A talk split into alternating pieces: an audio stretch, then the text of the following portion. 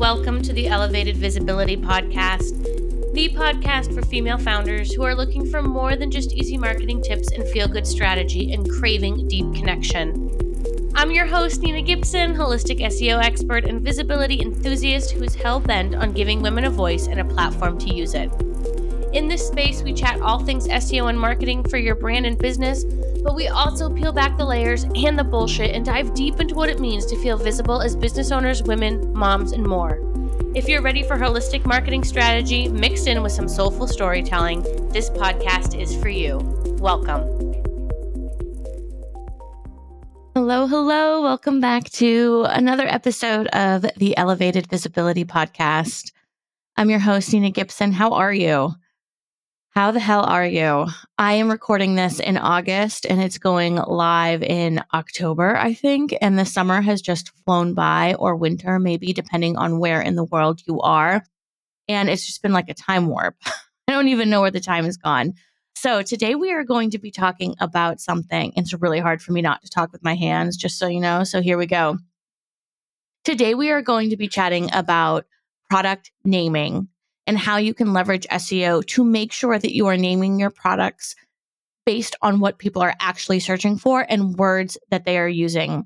So, so often I see amazing websites, e commerce stores that have all of these great products, but they're named things like the Priscilla top or the compact eco driver tag. I'm completely making that second one up. The Priscilla top, though, is definitely a real one. And while that isn't necessarily problematic in of itself, nobody is searching for terms like Priscilla top, right? So today is going to be a short and sweet episode, and we're going to talk about exactly how to leverage SEO and keyword research to make sure that all of your products can be found in search. Okay, let's dive in. So, you might be sitting here asking yourself, shit, I have all of these products on my website and their names are like these arbitrary things. This is what you should be doing before you launch a new product. Previous episode, I talked about some of the best SEO tools for product based businesses. Go and utilize one of them. Start typing in keywords related to the product that you want to sell. Do some competitive research too, right? Poke around the internet and see what other people are naming their products. So, using the Priscilla top as an example, let's say that that's a ruffle sleeved blouse, right? Priscilla top sounds really, really nice, right? But nobody is searching for that. Instead, ruffle sleeved Priscilla blouse.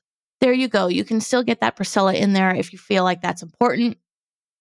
A lot, a lot of D2C clothing retailers use those types of naming conventions to name their products, especially like their signature styles. That's 100% okay. But you also need to layer in things that people are actually searching for. So you can see the difference in Priscilla top versus ruffle sleeve Priscilla blouse, right? You get the term blouse in there. So you're specifying the type of top. Top is a really broad term, right? And top can have different meanings depending on who's searching for it, right? Top can be a toy, top could be clothing, top could be for a man, a woman, gender neutral, whatever it may be. it's not very specific. But a ruffle sleeve blouse there we go. We're starting to get into some specifics here. Google is starting to get a much better idea of what the consumer is looking for and what your product actually is. And that way, as we've talked about so many times before, SEO acts as the bridge connecting your product with the customer that's searching for it, right? This is so, so, so, so important. So, this might be the shortest episode in the history of all episodes, but that is really the crux of it.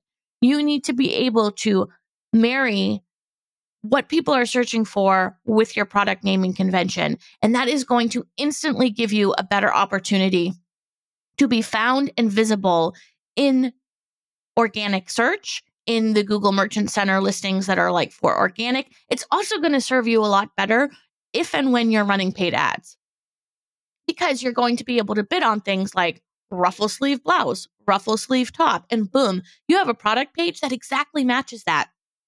And we know how much Google loves that landing page synergy between what the user is searching for, the ad that you're serving, and the landing page that you're sending them to, right? So by setting yourself up with SEO as a foundation for your product naming convention, and then you can layer that into your product pages too, right? you're automatically giving your e commerce store a boost and an opportunity to rank better and be more visible. And I guarantee, having looked at hundreds and hundreds of e commerce sites over the last 15 years, most of the competition isn't doing this. In fact, most of the websites that I see that I would consider in the small, medium business, I'm not talking Walmart, I'm not talking Amazon. Amazon can do whatever the hell Amazon wants and they're going to rank, right? Don't even put them in your competitor rear view. Don't pay attention to them. But small, medium sized businesses like a mod boutique or a pink lily or things like that, not very many of these businesses are utilizing SEO. And if they are, they're not utilizing it well, right? This isn't like to call out specific businesses. I'm just giving examples of some that I would put in the SMB category. So if you are a new product business or an established product business who's like, I'm not really getting the traffic that I know that I can, this is the first place to start. Make sure that your products can actually be found by the people who are searching for them. So, this is an under five minute episode almost, I think. I hope the sun is shining wherever you are. Until next time. Thank you for listening to this episode of the Elevated Visibility Podcast. If you loved it and you want to support the podcast, please share it with others, your family, friends, post about it on social media, or leave a rating and review. I would appreciate it so, so much. Catch all the latest from me, you can follow me on Instagram at ninagibson.co. Until next time.